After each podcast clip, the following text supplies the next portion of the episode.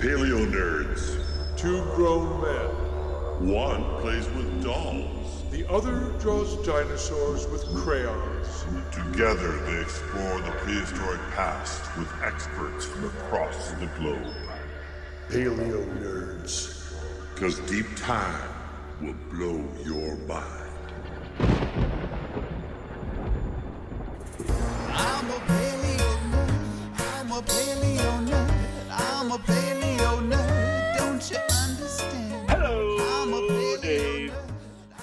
Me to it. Hey, Ray. Oh, there it is. Hi, Dave. How are you doing, man? I'm doing good, and spring has arrived. Well, just starting to arrive here in Ojai, California. We're recording this March 25th, I believe. Uh, somewhere Yeah. thereabouts. So is spring really spring down there? I think it's just just all one season down there. No, we actually do have four seasons. They are muted and mild. Well, you know, here actually, uh, somebody just posted a picture. I've not been out to the forest here lately, but skunk cabbage flowers coming up. So Really? that's a sign of spring in Southeast Alaska. The skunk flowers, skunk cabbage, I should say. When I lived on the ocean there in Ketchikan, I saw the most amazing transition. I remember the winter being bleak and and rain blowing horizontally Yeah, and gray and bleak and gray yeah, and bleak. yeah, yeah. I know about and then, that. Yeah, and then it would be bleak, and then it would be rain. yeah, right. And then the we'd rain. have a break in the rain. Ah. It would still be gray and bleak, but I would look out my window because this this house that I have is on the ocean, on the inside passage. I would see this dotted line of birds heading north that would go for hours and hours and hours, following one another a few inches above the sea and the wave caps. And I'm like, oh my goodness, this is the first evidence of, you know, a northern migration. Yeah. And then I woke up one morning and some jerk had spilled white paint onto the beach in front of my house. And I was so angry. Who would do this? And I went down there. I think I know what happened here.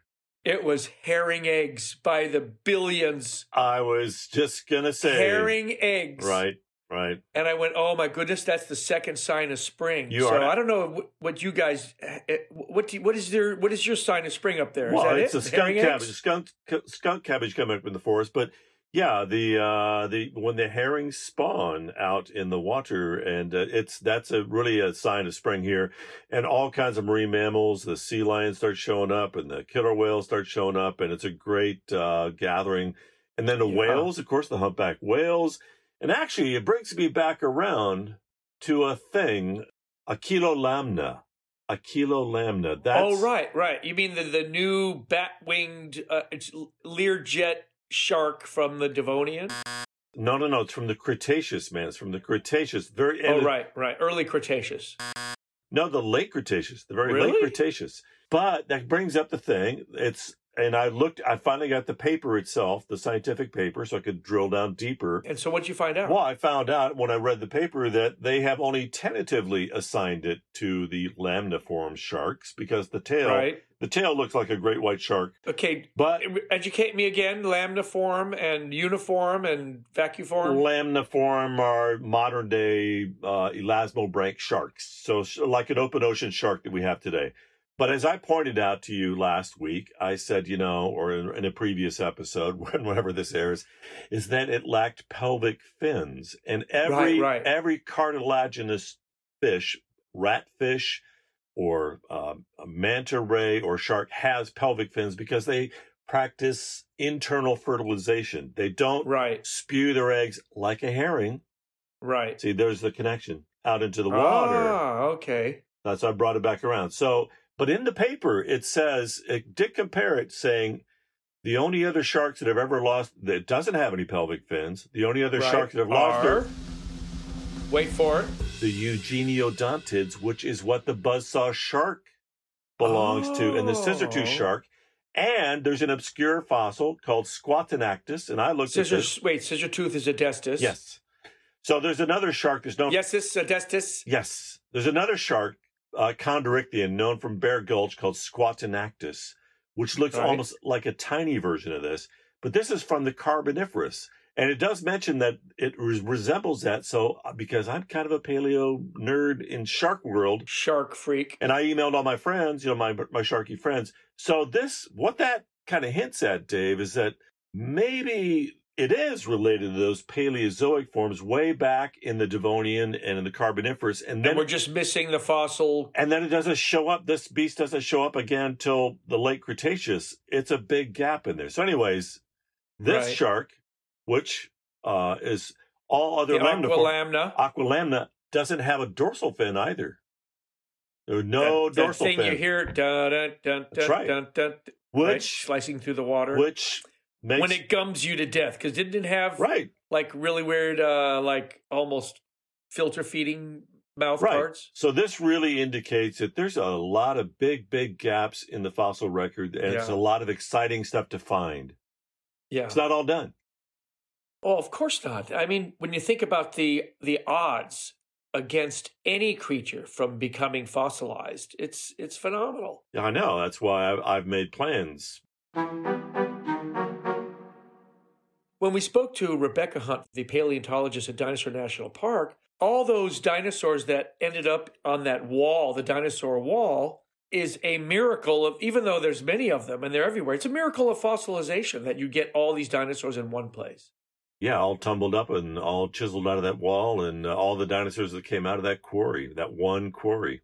Special Yeah. places on the planet. But Dinosaurs, dinosaurs. Now, our next guest today is, oh my goodness, um, that, what, what another rabbit hole, because he's done so much that wasn't even part of dinosaurs or paleontology, but a large part of his life. You could tell he is a total paleo nerd by his great body of works and the murals he's done for the British Museum, the American Natural History Museum, San Diego Museum, all over the world. But you know what he is is helped to do, and I want to find out about this.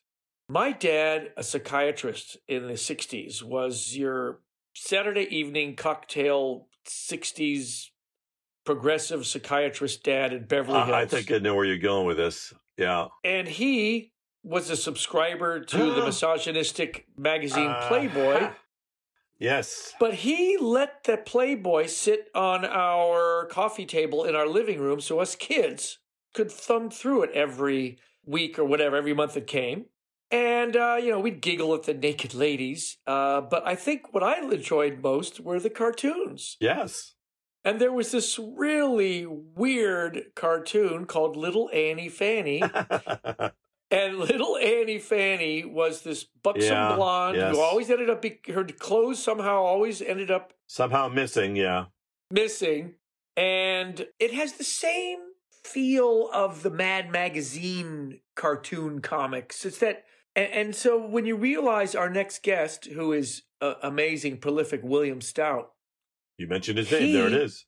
He started with the Mad Magazine people and he worked on Little Annie Fanny and and his comic book style is all reminiscent of those very realistic looking faces and bodies but but exaggerated and fun. It's just so much fun. Yeah, we're talking about William Stout. I think we could call him Bill. We'll establish that early on. But William Stout is uh, an absolute art hero of mine, a role model for me.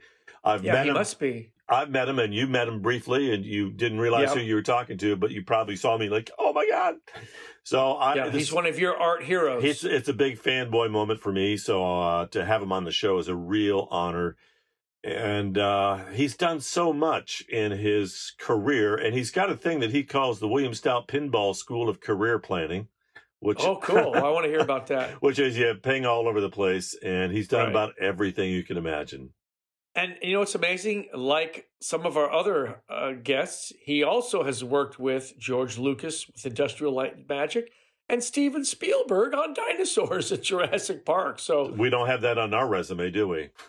well, no, we know a guy who knows a guy. we know a guy who knows a guy, so that counts for something. Well, if, when you think about it, Ray, we are one degree away from Spielberg and Lucas, aren't we? Well, easily a handshake away, as they say, you know. So yeah, Yeah. call him up, Dave. Call him up.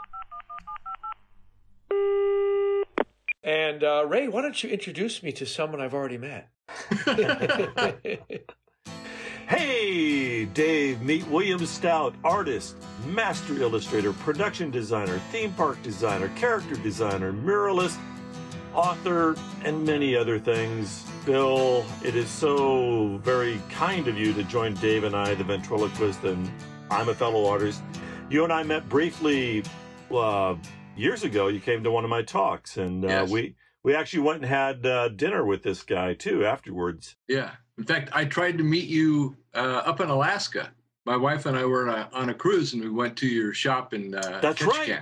That's right. It was just like last year or the year before. There's Yeah. this. I came down. There's this little dinosaur drawing that you Oh. left me there. So Ray, Bill here is one of your idols. He's one of your artist idols of all time. If there's any, so you like before this interview, Bill, he's like, "Oh my god, I can't believe I'm going to actually talk to him again." well, uh, I, I feel the same way about Ray. So oh well, good. It's a mutual admiration society. But the Yeah. real question is, Bill, are you a paleo nerd? Oh, totally. Total paleo nerd.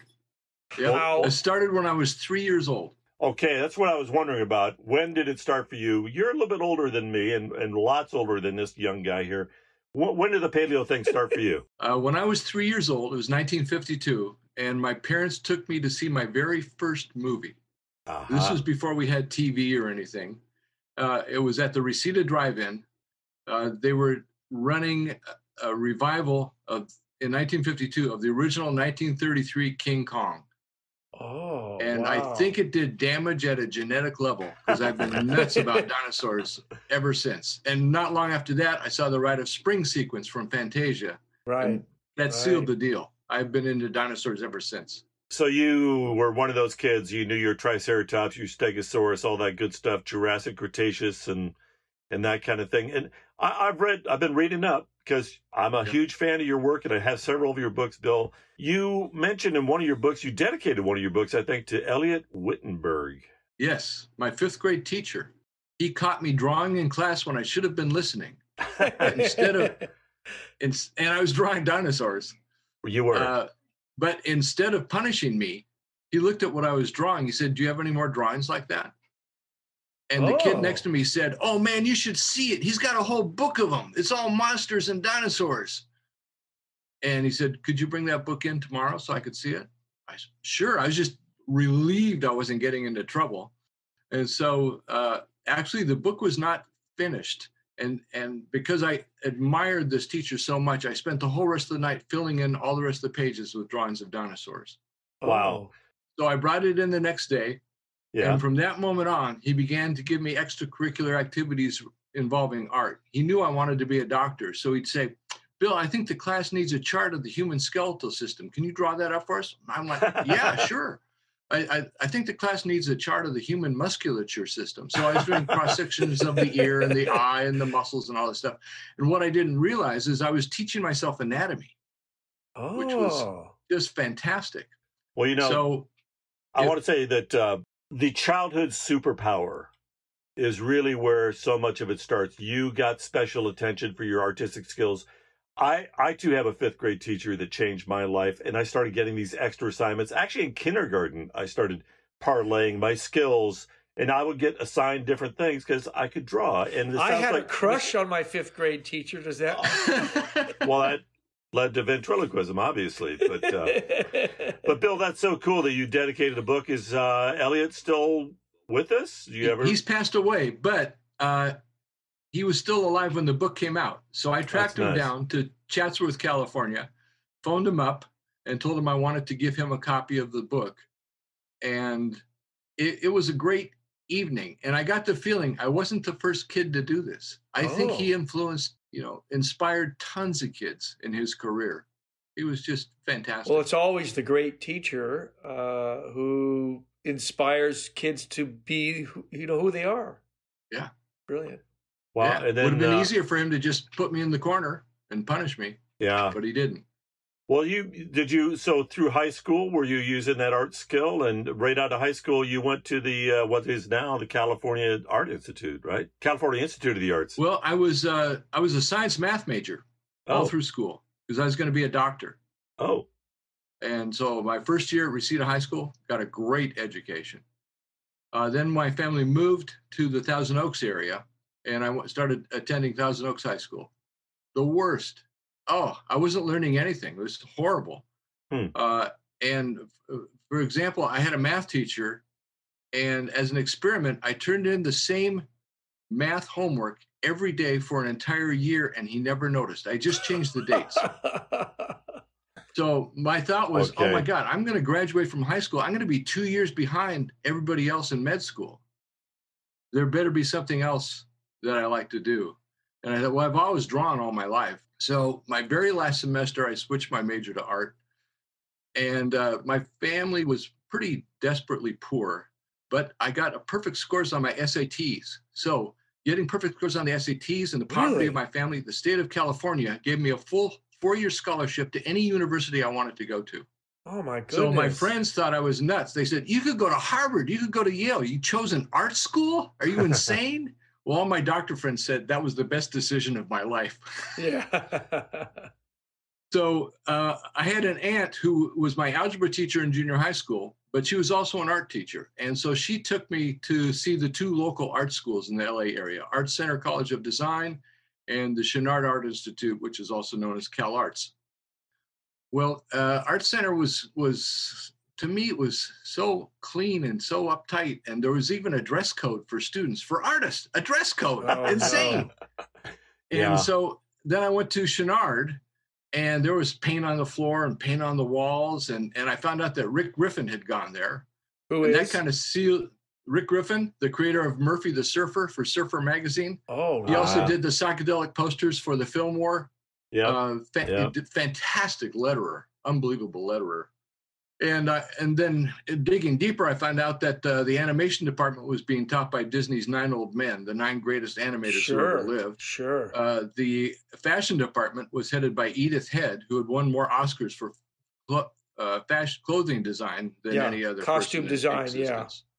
And uh, let's see, uh, Hal Kramer was the head of the illustration department. He was the very first president of the Society of Illustrators of Los Angeles.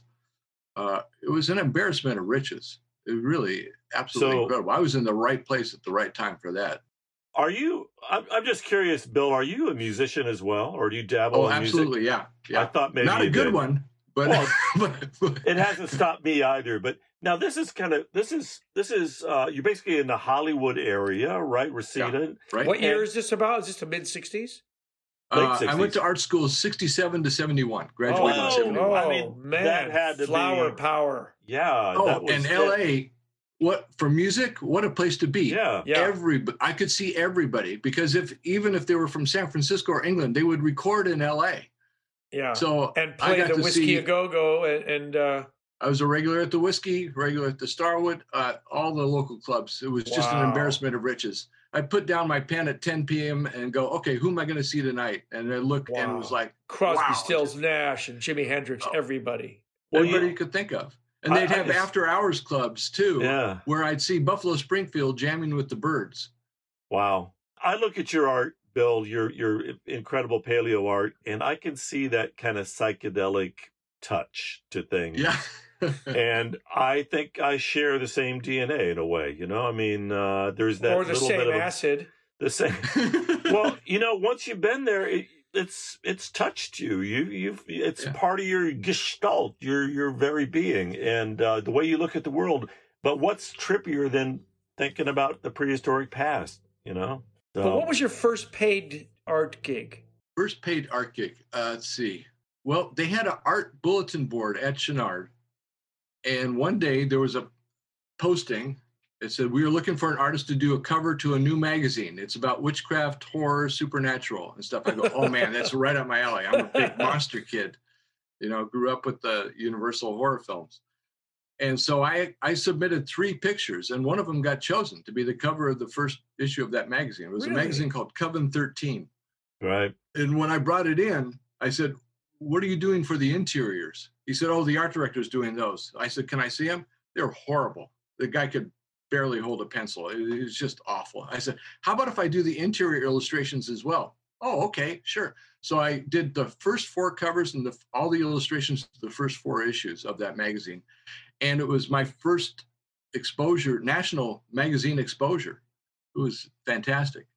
But back at that time, I would take any job that came along. I did the very first advertising for Toyota. I did the very first advertising for Taco Bell. They had me Really? drawing posters of white people enjoying Mexican food to show that it was safe to eat. was it uh, uh, cartoony? Was it like the your No, cartoon no. style? Very very straight line. Benson. Avenue. Um, Very sort of Bernie Fuchs, Bob Peak Wow. type of stuff. So right out of art school, though, you start working for the Tarzan comics with Russ Manning. Somehow is that? I mean, right after college. Yeah. Well, the school had a the illustration department had a great policy, which was if you got any professional work on the outside, you could turn that in in lieu of your homework. Oh, oh. So my last two years of art school, almost everything I was turning in was professional jobs. So it made the segue from academia to the real world absolutely seamless. It was a fantastic policy. I was a big Edgar Rice Burroughs fan, and I subscribed to a Edgar Rice Burroughs fanzine called ERBdom. Mhm. And during that time, they found an unpublished Edgar Rice Burroughs novel called I Am a Barbarian. It was about uh, the Emperor Caligula as told uh, by his personal slave oh, and so it it was a new first edition and they got jeff jones to illustrate it and i wasn't real happy with the way he illustrated it so i did a whole set of my own illustrations i did i think i did six illustrations plus a cover and i did each illustration in a different style i did one in uh, it was frank frazetta style one roy krenkel style one al williamson style one uh carmine infantino Are these Murphy artists I should style. know, Ray? yeah, you should know. We'll, we'll, yeah, uh, they're, we'll they're the links to. Silver Age artists and Yep. EC artists. And so I did those. I sent them off to ERBdom, and about two years later, they published them. And I got a phone call out of the blue from Russ Manning. Russ was the writer artist of the Tarzan of the Apes daily and Sunday strips. He'd also created a comic book called uh, Magnus Robot Fighter. In the newspapers. when Yeah, there were yeah. newspapers, The- yeah. yeah in the newspapers back back when people still read yes so uh, he asked me it, he loved the illustrations i had done and he asked me if i would like to be his assistant and man i jumped at the chance because i really admired this guy and he lived out in modjeska canyon so it was normally if, if i was driving the speed limit it would be about an hour and a half to two hour drive but i was usually getting there in about 45 minutes there just weren't there was many cars on the freeway and there weren't as many cops on the freeway. I never got a speeding ticket to my amazement because I was averaging 90 miles an hour going back and forth. Wow. Wow. But uh, he taught me so much. He taught he taught me to have a good work ethic. Uh, I would ink his strips and color the Sundays, and we did uh, three graphic novels together. And uh, more importantly than that, he showed me how to be a good dad. Uh, he had two kids, little kids, a little boy and a little girl. And I watched how he interacted with them. It was completely different with the way my dad interacted with me. He was incredibly thoughtful. And I, I think he made me a much better father for being able to observe the way he treated his kids. Wow. That's really interesting. You- Um, Bill, when you were working for Russ Manning, uh, you said you were inking his stuff and then Right. doing the color. Tell us, he would pencil it out, and then what, what materials were you using? Uh, you know, as an artist, I kind of want to know what you were using. Well, he would tightly pencil everything. Uh, he wouldn't allow me to ink Tarzan. He saved inking Tarzan for himself. That was just a personal thing of his. but I would ink all the rest. So I'd use regular India ink, and I would use either a crow quill or more often I would use the Winsor Newton Series Seven Number One brush. Aha. That, that was the perfect inking brush. I have Oh, no really? idea So- what these are. No, but what, Oh. what's cool is that he, he's not just using pen and ink. You're using a brush, and that gives you a much more fluid line, right? More Yes, expressive You get line. those nice thick and thins. Yeah, thick But and isn't thin. the final isn't the final art in the newspaper just colored dots at the end of the day for all Uh, those yes. comic strips? Yeah, it's called CMYK, man. So uh, cyan, magenta, yellow, and then black, usually a fourth color thrown in there. So but that's uh, half tones, dots. right. Yeah. So I had a I had a color chart with all those half tone dots printed out, and I Right. would so I would write codes uh, on the Sunday strips to tell the the But but if you were to Plate fill a if you were to fill a basketball or a ball a yellow with yellow, it would be yellow in the inside completely yellow. There wouldn't be any dots. But okay. So uh, if I was doing like a solid yellow, that that would just I just put a Y in there with a 100, meaning 100 percent yellow. Uh, if if I was doing say a, a, a light green, I'd maybe do a, a yellow 50 and uh, blue 25. you'd have to know those percentages. Yes, but I had a chart showing me. Right. Had a but big did- chart. Yeah, I got it. But how did a solid color on your piece of paper turn into dots that I got at home?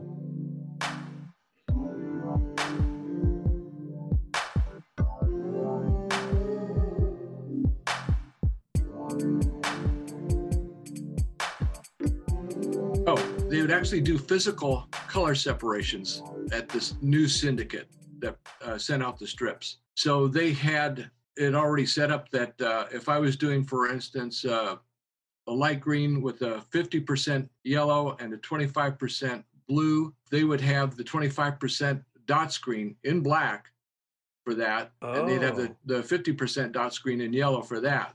But it would it would all those gradations would go on uh, the four separate plates: the cyan, the magenta, the yellow, and the black. Oh, so a color comic would be printed four times uh, in the machine before it reached Yes. my home? Yep. Oh, Yeah, wow. well, most of your magazines and everything. So, well, this is when we're we're talking with the graphically uh, challenged here, Bill. But uh, but but now, but you know, uh, Dave knows how it's done. But I'm sure So- most of our listeners are graphically challenged as well. So. Yeah. Now, when we did the graphic novels together, we colored them in a completely different way. We were the first Americans to use the European color system. The way that would work is we do the black and white art, we'd have it shot, we'd have the line art on a acetate, and then I'd I take the negative and I That's would a make clear- a Blu-ray. Acetate Yeah, is clear, a clear. clear sheet of plastic. yeah. So so then that would be the black plate. Then for the red, yellow, blue, uh, I would take the negative of the black plate and print out a pale blue image on a piece of board. Now uh, I had the right chemicals for that, so that I could do that myself. And you use a black light to bring up the, the blue line. And then you would color the blue line, and you'd have the acetate on top, and you keep flipping it back and forth to make sure everything was in alignment. And and we would color we would do the color in either watercolor or gouache. And so it made for very clean color. It was just beautiful. Wow. Wow. Well, uh, you subscribe. You once uh, in one of your books you mentioned the William Stout Pinball School of Career Planning. Exactly. And uh, do you give this lecture often to art majors? Uh, all the stuff you did not learn in art school? Well, one of the things I tell them, I said, there's two paths to fame. There's a slow path and a fast path. If I chose the slow path to fame, maybe I have a attention deficit syndrome, but I like to jump around and try different things. Anything I haven't done that interests me to see if I could do it, if I could pull it off. Now, the fast way to fame is to do the same thing over and over and over. Now, so you get known for that very quickly. But my, Bernie Wrightson was a good friend of mine, and I saw how sick he was of drawing Swamp Thing, the character that he created. Right. He'd have to draw hundreds of Swamp Things for fans at conventions. And I thought, man, that's not what I want to do. I want to do different stuff. I want to maybe work in film or, or do posters or do comic books or just whatever strikes me. And, you have. Yeah. Well, that all changed when I did my first uh, one man show at the Natural History Museum in LA. It was 45 paintings depicting life in Antarctica from prehistoric times to the present day.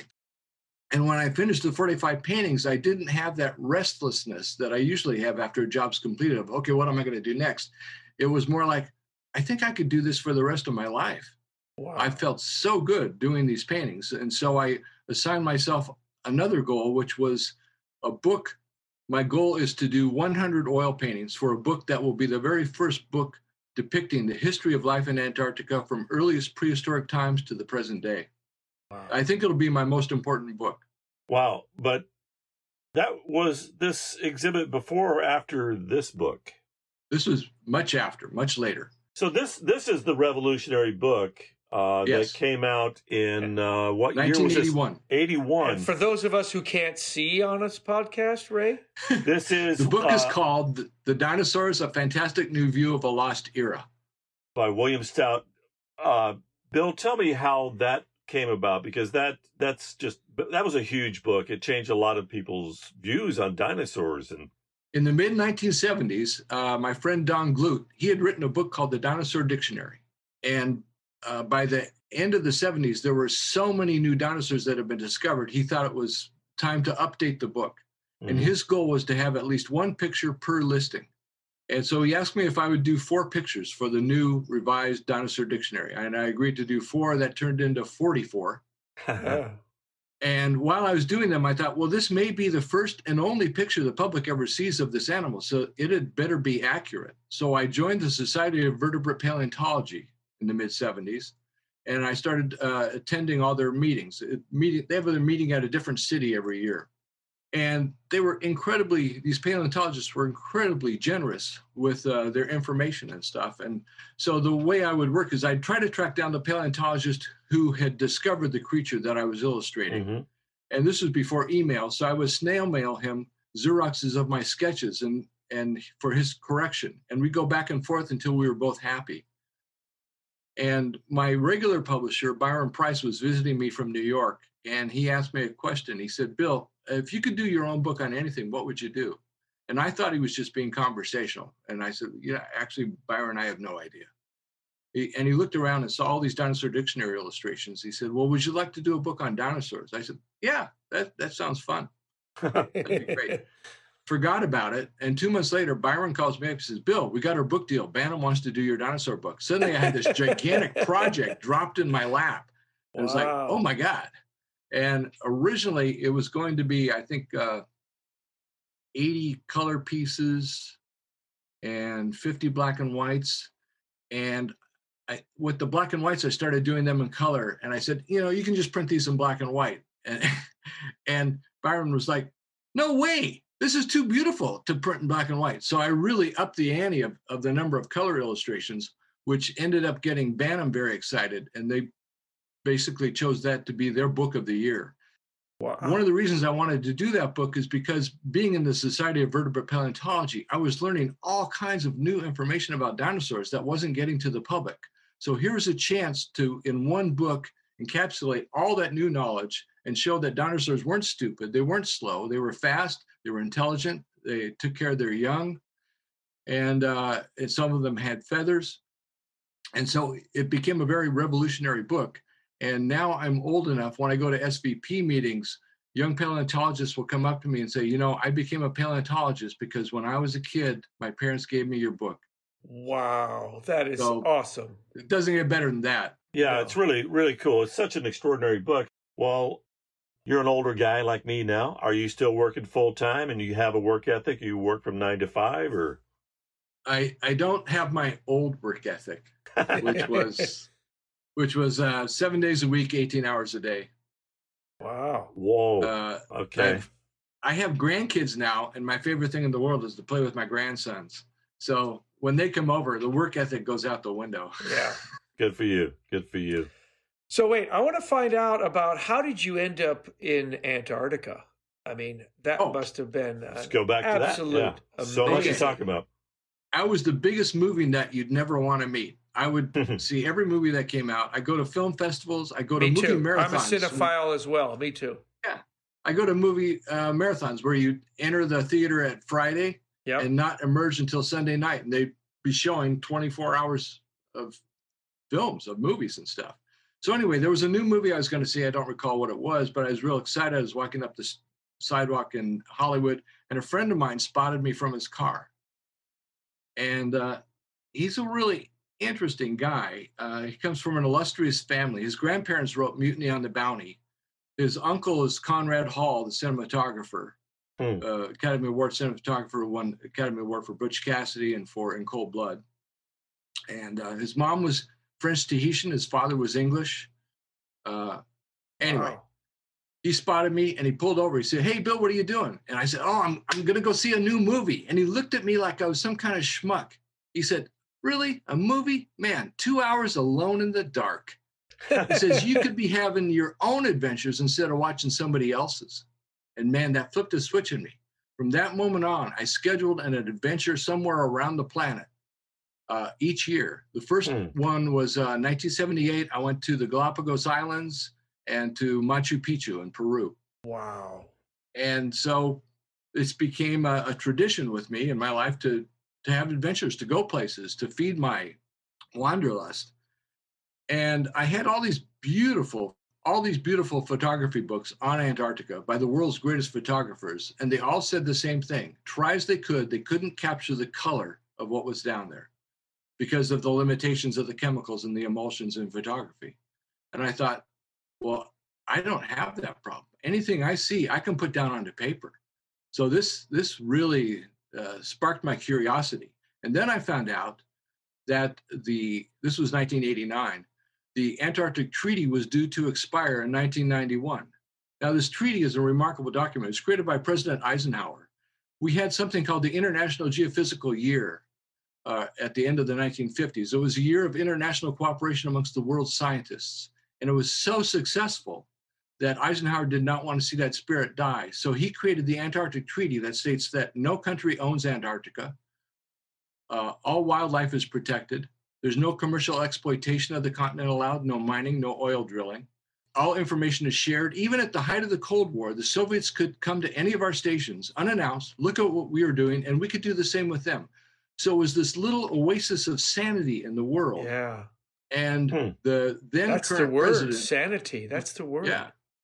Oh man, when you're down there, you stop looking at the news because the rest of the world seems insane. Wow. It's crazy. So, ironically, it was the United States that was not going to renew the treaty in 1991 because the first President Bush wanted to open it up for oil drilling because he's a Texas oil man. I'm When- shaking my head. You can't see this, but I'm Yeah, shaking no, my I head, see it. everybody. Yeah. Oh my God. Well, We- did you capture that rarefied air, that light? Did you capture that amazing Oh God. light? Let me give you an example. Uh, so I, I thought, for one thing, I thought I better go down before I'm. It's not possible for me to go down. So the cruise ships, they they all go down at the same time because the Antarctic summer is a very narrow travel window. It's basically uh, end of December to mid February. So I looked around and I I joined a, a cruise ship that where the trip was being sponsored by the American Museum of Natural History in New York, and I was not prepared for how spectacular this place was. One night I was on the deck of the ship. It was midnight. The sky went from a lime green to an apricot orange. The sea was mint green. There were blue violet icebergs in the background. And to the right of the ship, I was looking at an iceberg, and from below the surface of the water, there was a lemon yellow light emanating. Very bizarre. Wow. Really, the weirdest stuff ever and it was it so blew me away that I thought, you know, I've got to do something to preserve this for my kids and my grandkids. And before I left, my friends would say, "Where are you going this year?" I say Antarctica, and they'd say, "Oh, well, bring a lot of white." Or they'd say, uh, "Antarctica." it for all the ice. Yeah. They say Huh. it's just a bunch of snow and ice. Why, why? Why would you want to go down there? Well, it's so much more than that. I saw so much wildlife, uh, whales and seals and penguins and and I thought, well, one thing I could do is I could educate the public as to how special this place is with a series of paintings depicting the beauty of Antarctica. And then uh, the more thought that I gave it, I thought, you know, to make sure that every kid drags their parents to see this show, half of the show is going to be prehistoric Antarctica ah. dinosaurs. So as soon as I got back from my first trip, I I flew to Columbus, Ohio, to the Byrd Polar Research Center, where Dr. David Elliott gave me a crash course in Antarctic paleontology. And I noticed the same names kept coming up over and over, Edwin Colbert being one of them. And when I got back home, I started to contact all these Antarctic paleontologists and began to get their feedback on the pictures that I was doing. And I did the first five paintings and contacted uh, Dr. Craig Black, who is the director of the Natural History Museum of Los Angeles County. Uh, he came over to see the paintings. He looked at them. He said, Bill, you've got your show. Hmm. Yeah, the show is 45 oil paintings, and the Natural History Museum of Los Angeles County traveled them around the world.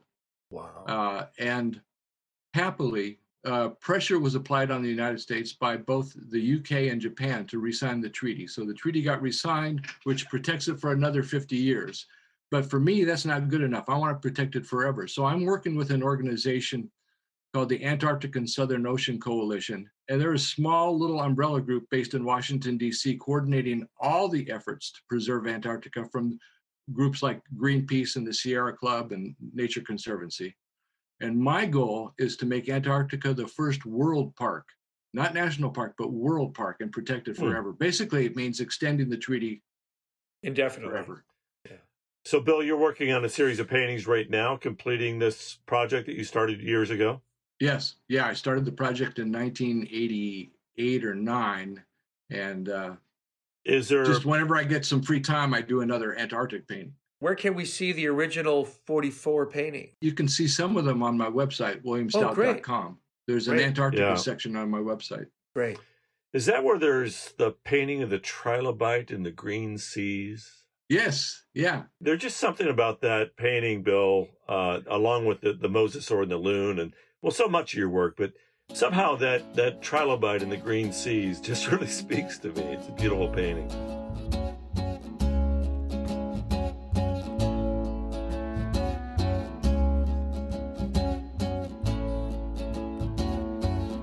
Has the same effect on me too. And and I think the power of that piece is its simplicity. It's basically two Yeah. values. Beautiful. And I just I, it was a lucky day. It's a You know? genius of your work, you know. But uh, I know you work with scientists all the time. It's kind of funny. Uh, I was talking to my friend Kirk Johnson, who has uh, Right. been a previous guest of ours. He's at the Smithsonian now, and he says that he met you the first time in Antarctica. I don't know if you remember that, but that's what he told me the other day. So he Wow. met you- It's like he No, was on one of the I- cruise ships. He and you were there as the artist. Oh, Uh, oh, so he must have been on the American Museum cruise. yeah, was, yeah, he was on that, that, makes cruise sense. all those years and ago. Mike Novacek was on that too. now I'm going to continue name dropping here. Uh, sure. Bill, you've you've worked with Spielberg, you've worked with George Lucas. Uh, it's absolutely astonishing the cultural influences uh, that that you've worked with. Take us through uh, some of the Spielberg and, and Lucas introductions. And, Del Oh, Toro. sure. Del Toro. Del Toro, and I'm not even going to get into uh, Wizards and Fireside Theater, but go on. Yeah. okay, so it was mid 1970s, and it was at the height of my doing movie posters. And I, I worked on the ad campaigns for about 120 motion pictures. Wow. Wow. And a friend of mine, Bob Greenberg, was working as a production assistant on Conan the Barbarian. And I was a huge Conan fan. I'd read all the Robert E. Howard Conan books and everything, and was a big fan of the Frazetta paintings that were on the covers. And he said, Man, you should see what Ron Cobb is doing. I go, Ron Cobb? Hey, he's a political cartoonist. He did the, the political cartoons for the LA Free Press back in the 60s. He said, Well, yeah, he's our production designer. Really? Political cartoonist is a production designer for Conan? This this I gotta see. This is uh, this is amazing to me. But I was so busy I couldn't get away. Uh, I remember there was one week I opened up the calendar section of Los Angeles Times and I had eight movie posters in that one week. You did? Really? Yeah.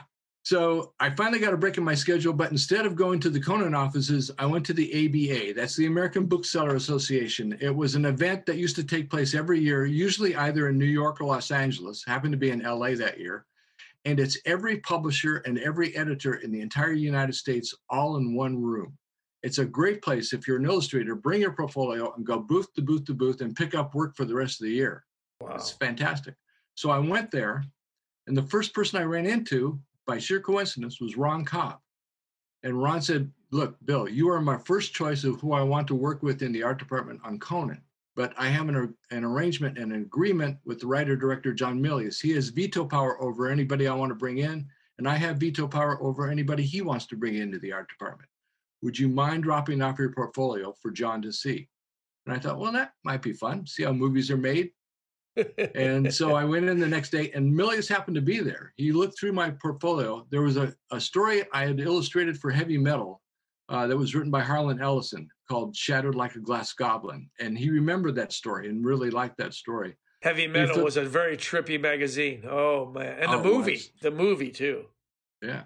So he flipped through the rest of it, handed me my book back, and, and John's a sort of bigger than life character. And he started to walk out the room, and as he walked out of the room, he turned his head in the doorway and barked, "Hire him!" Hire the kid. So I went in to talk to Buzz Feitshans, who was our line producer, and Buzz told me how much money I would be making on Conan the Barbarian, and I nearly fell off the chair laughing because it was about ten percent of what I was making in advertising. But I thought, well, it's only for two weeks. It'll be fun just to work on a movie and see how what that process is. What I learned later is you always get hired for two weeks because they want to find out whether or not you're an asshole. If you're an asshole, after the two weeks are over, they let you go and there's no hard feelings. But if you're good at what you do, my two weeks turned into two years. wow. Wow. Now, when I started there, we had this incredibly bright receptionist. Her name was Kathleen Kennedy. No way. Spielberg. Uh, yeah, Amblin Entertainment. Yeah. Yeah, within two months, she was Milius's personal assistant, and two months after that, she was Steven Spielberg's personal assistant. We were sharing offices with Steven Spielberg because John Milius was producing 1941 for Steven. And so Steven's office was right across from uh, the office of mine and Ron Cobb's office. And so we'd work on Conan during the day, put the pencils down at six o'clock, and run across the hall into Steven's office and kick around ideas for his next film, which was called Raiders of the Lost Ark. Wow. So, in my naivete, I thought it would always be like this. Didn't you do And- storyboards for Raiders? so I did. I, I storyboarded the sequence uh, where Indy fights the Nazi on the truck. Wow. Wow. That's a I great just did sequence. that as in my spare time as a favor to to Steven. And then uh, it became quickly obvious that my Conan work was going to take my all my time. So I, I couldn't work on both films. And so I recommended he get my my studio mate Dave Stevens to do the storyboards for Raiders of the Lost Ark. Dave later created The Rocketeer. Oh, that's a great, great comic, and I love the movie. Great movie too. Yeah, yeah. Yeah. Jennifer Connelly. So even though Steven and John Milius were friends, they were also rivals. They had this sort of one-upmanship contest going on through their their life. Uh, whatever one had, the other one wanted. So John Milius had Ron Cobb and I. So Steven Spielberg tried to get us to jump ship and leave Conan to work on Raiders of the Lost Ark. Well, he really wanted Cobb really bad. And Ron came in one day and I said, Ron, you look shell shocked. What happened? He goes, It's Steven. He said, if I would leave Conan and be the production designer for Raiders of the Lost Ark, he let me direct the sequel to Close Encounters. I said, Oh my God, are you kidding me? I said, Ron, what did you say? He said, he said, for one, I, I, I can't, I can't do that. Uh, How am I going to direct? I've never directed anything. And Steven said, Well, I'm directing today. Come by and I'll show you. You know, Wait as minute. if you There could learn it- wasn't. There was no sequel to Close Encounters, Ah, but there was. was there? Yes. No. So, he knows the Okay. scoop. so, so You heard it here. So, so Steven acted like he could teach you to direct in one day, which I thought was hilarious, and Ron thought was hilarious. But anyway, Ron turned him down. He, we both felt we needed to remain loyal to John Milius. John had given us both tremendous breaks in our, our career in film. Actually, started our career in film. So when we got back from Europe from making Conan, uh, Steven called up Ron. He said, "Look, I still would like you to direct the sequel to Close Encounters, even though you didn't production design Raiders for me." And so Ron uh, got together with John Sayles. They wrote a great script called Night Skies about an allegedly true shootout by two different groups of aliens over a farm in Nebraska. And uh, Rick Baker started building the creatures for the film. And about that time, I came by to visit Ron. I said, just to see how he was doing. I said, Ron, you look miserable. What's going on? He goes, It's Steven. He's finished Raiders. Now he's turned his attention to my film. And he, he keeps, every day he changes something he's made so many changes now it doesn't feel like my movie anymore i would give anything to get off this film and a few days later spielberg came into ron's office and said ron i don't know how to tell you this but i got to direct this movie i will give you a point in the film and $10000 if you'll walk away and ron said great took him up on the deal nine months later they went to see the cast and crew screening of this film and Ron was, oh, thank God I didn't make this movie. It is so maudlin, so overly sentimental. The movie was called E.T., the extraterrestrial. No way. Yeah. So Ah. about eight months later, uh, Ron and his wife Robin are looking at the Hollywood trade papers, and it says E.T. has now grossed over $400 million. And Ron's wife said, Ron, uh, Don't you have a don't point we have that? a point in that film?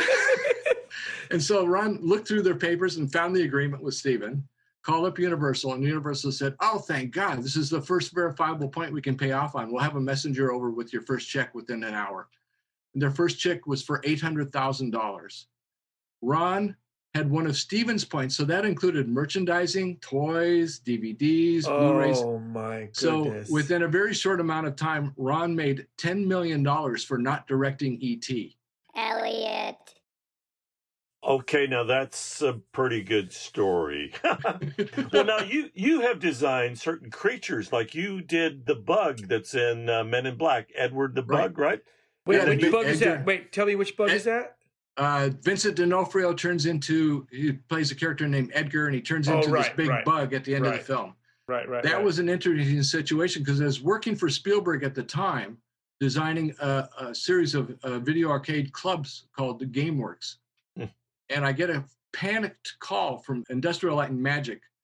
And they said, uh, Bill, we just spent nine months creating and animating this big bug at the end of Men in Black. We showed it to Steven Spielberg, and he said, Nope, not scary enough. uh, somebody here said that he loves your stuff. Would you mind redesigning that creature, but not too much, so we don't have to start over from zero, from ground zero? And I started sketching while I was on the phone, just on a random piece of paper. Scary bugs. Next scary day, I sent him, I sent them uh, drawings and designs, and that became the big It, it bug is creature. it is so off not off putting, but it is so weird to hear you be talking about the greatest director of all time as oh Steven said this, Steven said that. Are you still in touch with him? Uh, whenever I work for him, yeah. no, we don't. We don't call each other on the phone or anything. Yeah. anything. Well, no, Uh, that's so not we- how it works. we do want to get him on the show someday, you know, but uh, we'll Because see. he is a paleo nerd. Yeah, he is a paleo nerd. I think he is a paleo nerd. But let me ask you this: in Pan's Labyrinth, we have what creature did you do? The one with the the eyeballs in the hand, or the other? I wish I had done that one because I think Ah. that's one of the greatest, most original creatures I've ever seen. That is but a- that- Guillermo himself designed that guy. Oh wow, that's interesting. Uh, I designed uh, the. I did the initial designs for the faun creature, Oh, that was Pan, Pan himself. I designed the main set where the film takes place. Wow. I designed originally that big frog was going to be a stone frog with all kinds of carvings on it. So I designed the original stone frog. And then I designed a, a, a character that got cut from the film. At one point, there's this little childlike uh, vaporous figure that comes out and approaches the little girl. And it, it looks almost almost like a, a, a fetus head and face with large luminous eyes and its body is is almost like it's made out of sand or smoke and it keeps rising and falling and reforming and he's got long delicate fingers and he approaches you and then when he gets close a horse skull pops out of its mouth and bites you Whoa! So Horse skulls are scary. Let me ask you this: since uh, that's on the cutting room floor, is there any way that uh, we could get a peek at that, or have it on our website? i think if you go to the main pan's labyrinth websites they've got all my illustrations there plus they're also Oh. in the books on pan's labyrinth Oh, okay, that's good to know.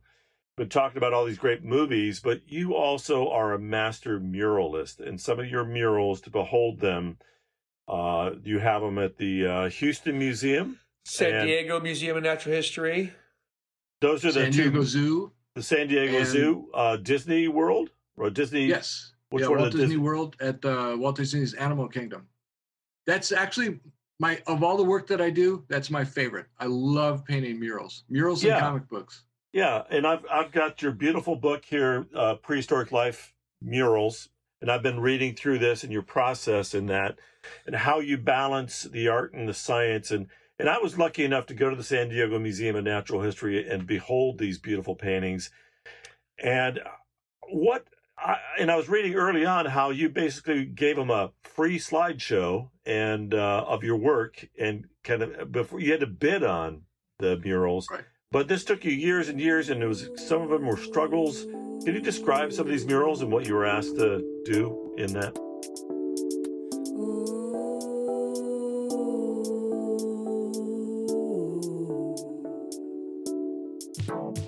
So after painting my first murals for the Houston Museum of Natural Science, I, I just fell head over heels in love with mural painting. It's it's the most fun of anything that I do, and I I think it's also the most important aspect of everything I do because, like the Charles R. Knight murals, those murals are going to be up long after I'm gone. So it's a real artistic legacy.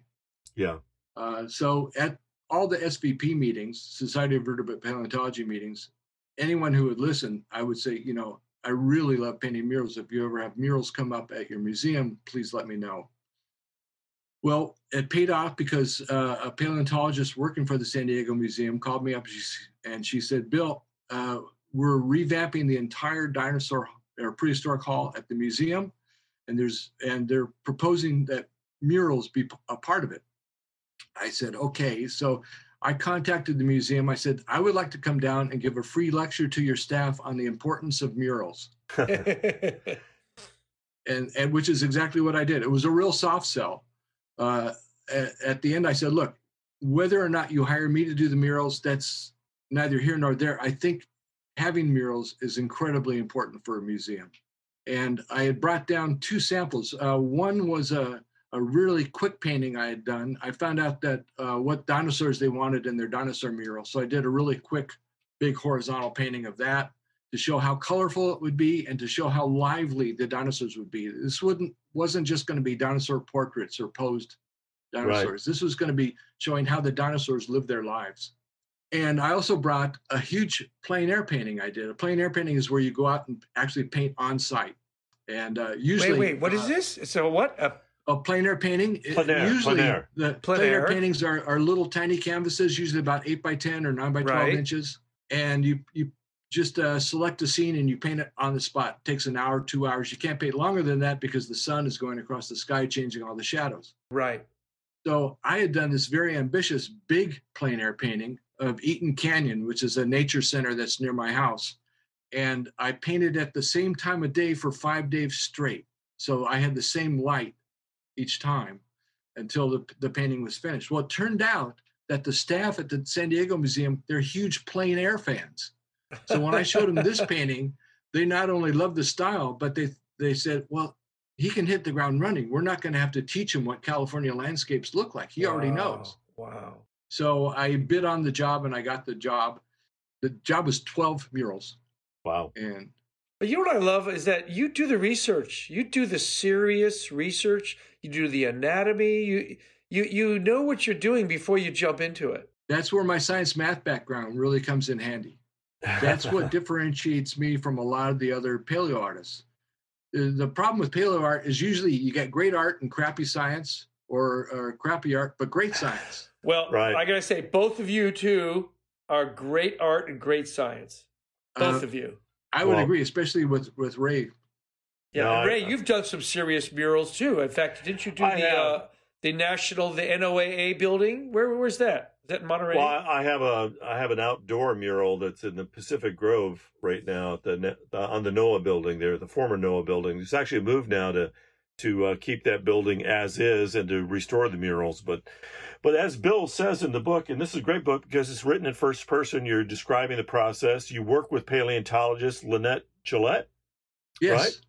So one, of- one of my demands as a muralist is uh, I want a paleontology consultant throughout the entire process. Critique. I want one person, not Ah. a group, because I, I know what happens when there's a group. Then you get two opposing views, and now you can't decide which one is right. But that's Right. so funny because that's exactly what I did when I entered into doing that NOAA job. I said, I don't want a committee. I'm not going to work art by committee. Give me one person I can have a dialogue with, not That's 20 smart. people. That's so smart. So Lynette was your point person there. She, uh, Yes, she was fantastic because uh, she's a well-established, terrific paleontologist. Plus, she knew everybody in the in the field of paleontology. When it came time to do the giant ground sloth, for example, she put me in contact with the two greatest experts on giant ground sloths in the world, and so it was, it was fantastic, just Right. fantastic.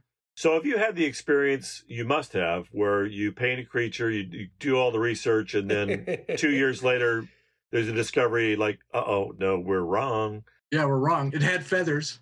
yeah, add the feathers. And I know that actually you, you painted large a lambeosaur because that's one of the uh, few What is that? Dinosaurs. It's a lambeosaur is a duck-billed dinosaur, right.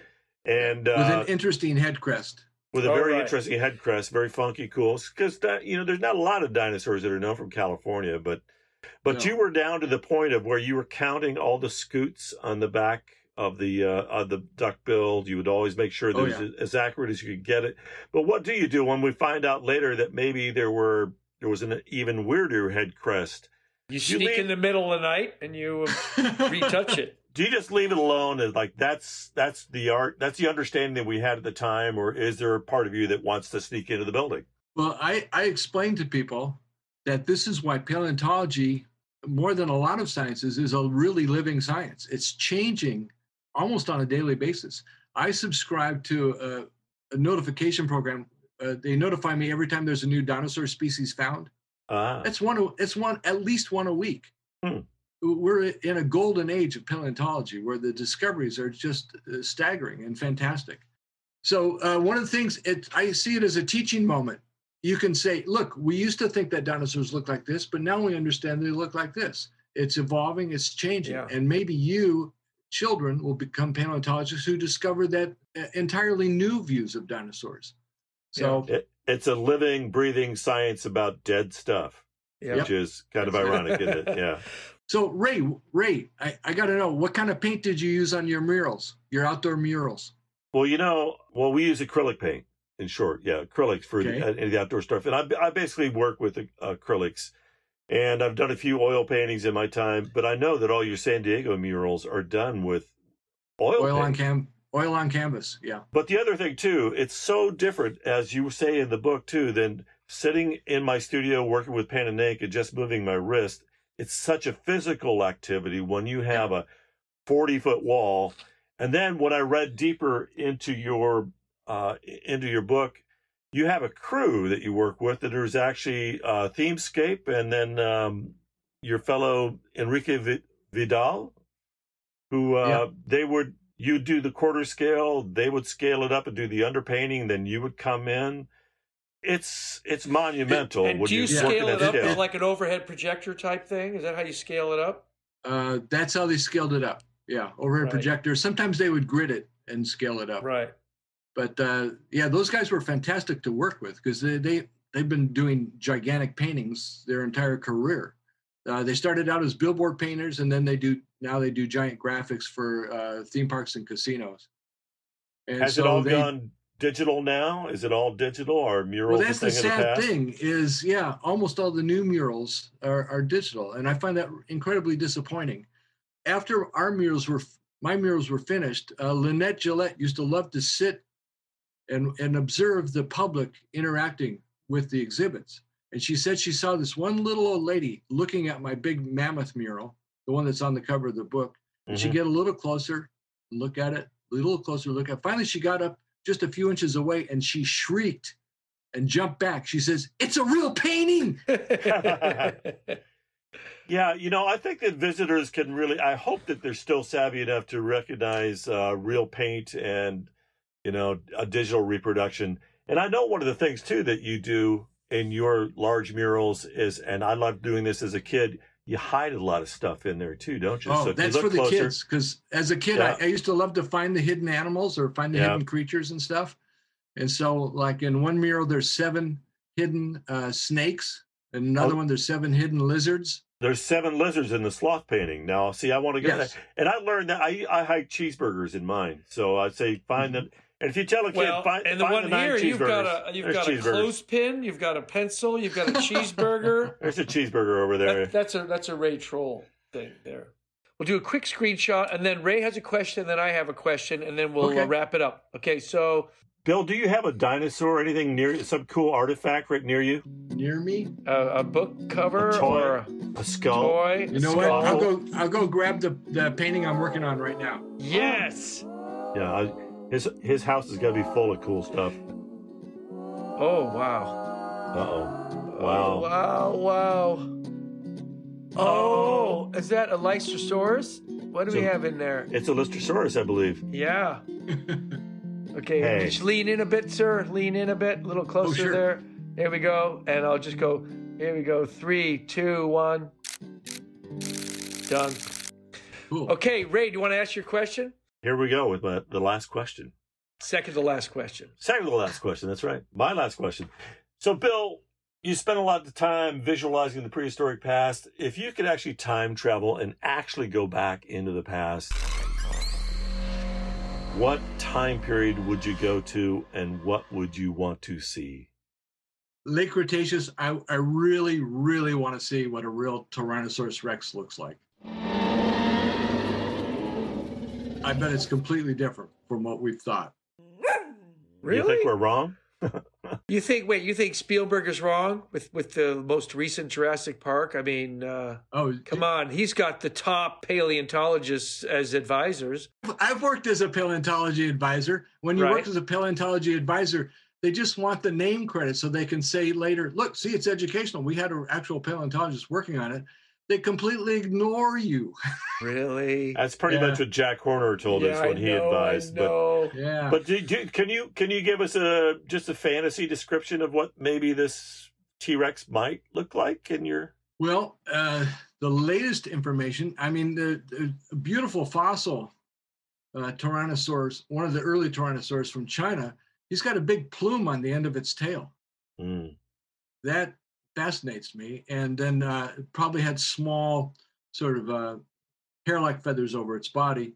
Uh, some paleontologists say that that's just the young, that eventually they shed uh, those feathers when they get become adults. I don't know if that's true or not but I'd also love to see what the coloration was. right. Boy, that I'm sure that'll be a shocker. I I, I doubt if it's a, if it's a dull gray or a dull green, Right. like, know, I like think our they're- toys from the Yeah. 50s. You know, well, or an I- iguana, an iguana.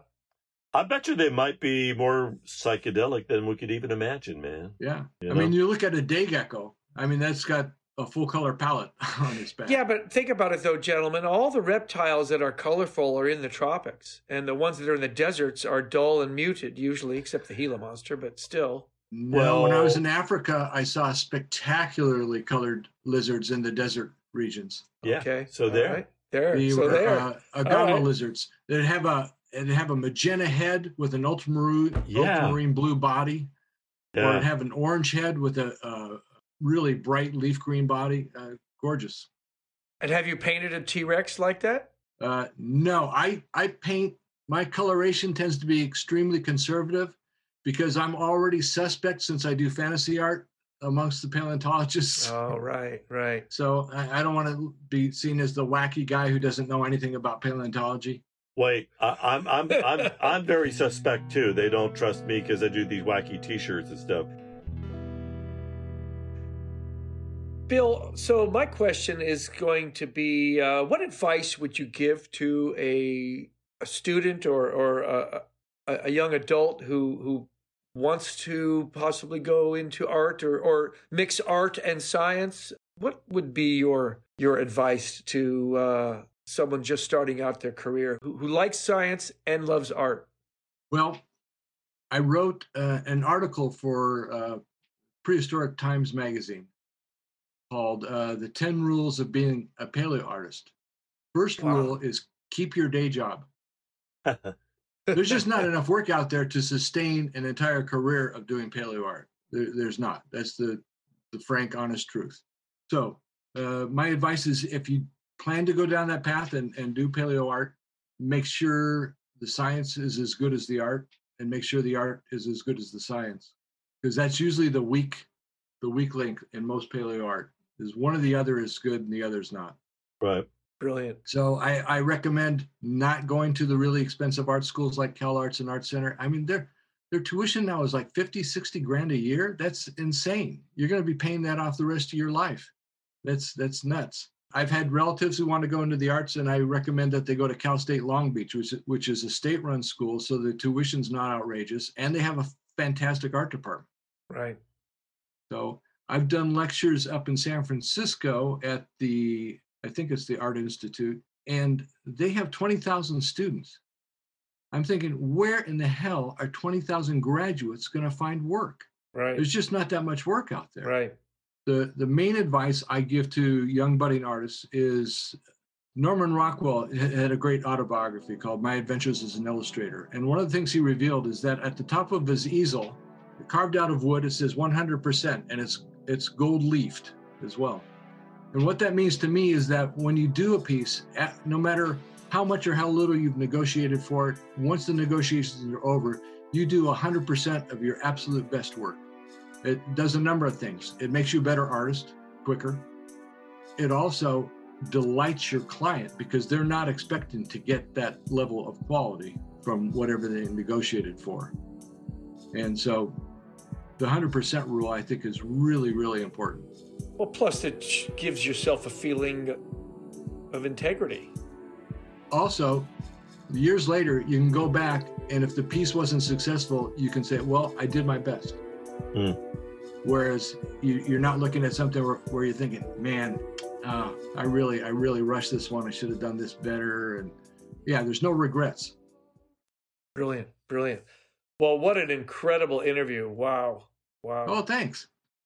Yeah, thank you, Bill. And uh, I know you are tortured by some of your work. Um, that we, I was just reading more in the mural book here that you were working in that one coastal piece, and it just you were struggling with it, and you went away to Alaska, came back, and had a new perspective on what to do with the landscape behind it, and you gave it hundred percent. And it is so thrilling to see your real work, and thank you for sharing those a little glimpse of your Antarctic work there today too. Oh, thanks. Yeah, those are the pieces I showed you are three new Antarctica paintings I'm working on. brilliant. And that that's for an exhibit coming up here in uh, another couple of years or soon or Oh, uh, probably when the book comes out, I'll, I'll tour the paintings with the book. when is the book good, due out? good way to sell books. I gotta finish. The, I gotta finish the paintings first. Then I'll I'll let you know when the book's coming out. Okay, all right, all right. We won't press you to that, but all right. Well, thank you so much for joining us today. It's been absolutely a thrill talking to you, and um, I, I'm still a uh, one of your number one fans, man. A fanboy well- always. Thanks for including me in the group of paleo nerds. That's an awesome group. okay, bye. Bye, Bill. Thanks for joining us, man.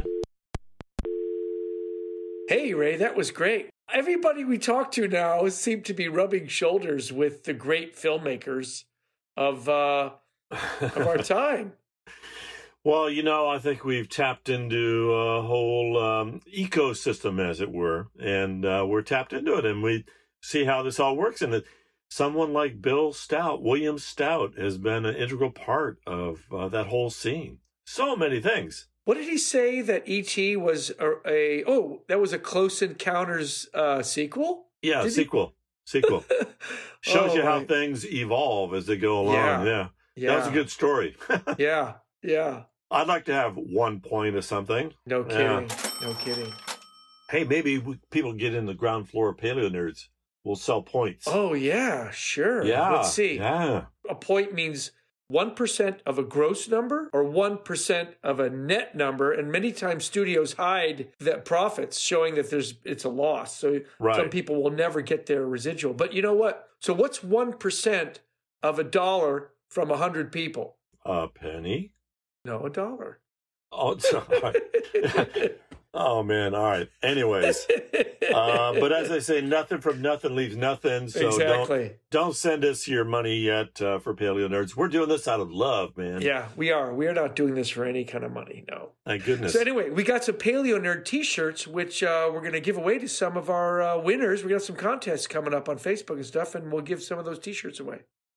All right. Well, that's cool. Didn't know that yet. Uh, I'm not clued in on all this from our various, our vast. Uh, uh, That's yeah. because you're the artist, and and I'm the editor and, and co-producer. Well, you know, I do lose track of a lot of stuff, and actually, you know, that's what was amazing about uh, William Stout. I wanted to ask him, like, do you answer all your emails? Do you send out all the? He's got so many irons in the fire. It's it's incredible. You know, I know. I mean, record albums and films, uh, comic books, paleo art, museums. It is prolific. and I think trading cards is a lot of what uh, his income is. You know, just Really? uh, is- yes, supported from uh, trading cards, and maybe well, let some me of those you. I don't percentage know points. if you, you you don't have to answer this if you don't want to. What is the greatest income producing source of your art? Well, basically the T-shirts. Oh, right. Yeah, Right. yeah, and the retail sales of those. My beautiful wife Michelle runs the store, and uh, Right. and uh, that's what most people know my work from. And actually, I think most people maybe know Bill's stuff from um, you know the trading cards and uh, that first book, and you know the uh, new dinosaurs or the dinosaurs. That's the one. Well, I Uh, probably own twenty of your T-shirts and your hoodies, and uh, and I paid for them, Ray. I don't I don't think I've ever asked for a free one. There's a special ventriloquist tax that we actually put on.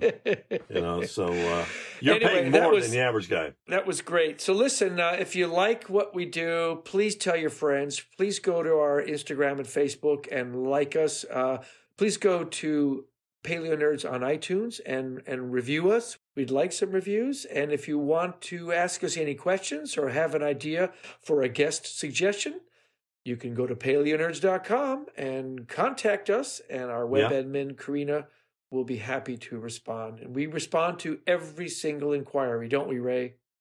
We certainly do. I've been writing back to some of the fans of the show, and we are building. Uh, we're getting a fan base out there, so I try to get, back to people. So yeah, there's a, an email link there on the website at paleonerds.com. Yeah, let us know what you liked, what you didn't like, and what you'd like to see more of. Yeah, as I said, uh, more of the praise and less of the dagger there. So I, I need uh, affirmation all the time. I'm a very, very needy person. I know Dave. because you were unloved as a child. Oh, there are six of us in the family, and Oh, that's right. That's yeah, right. I was the middle kid. All right, Ray. Well, what a great episode! This is so much fun, and I'm going to be uh, signing off here from as we as we did this recording today. We went from blue skies to I have mottled gray outside now, and it looks like it's going to rain. Do you know anything about rain? Rain? Well, you know, actually, what's funny is that we started out just the opposite. It started out kind of cloudy and rainy, and now the sun is shining, Dave. So, signing off from beautiful, sunny Ketchikan by the sea, it's me, Ray Troll, saying, see you later. See you later. Bye. Thanks for being a paleo nerd. Help us spread the word of science. Rate us on Apple Podcasts and follow us on Facebook, Instagram, and Twitter. You can even email your questions and comments to nerds at paleonerds.com. Did you know each episode is paired with pictures and links? Check out paleonerds.com for photographic evidence that everyone here has been a paleo nerd for a long, long time.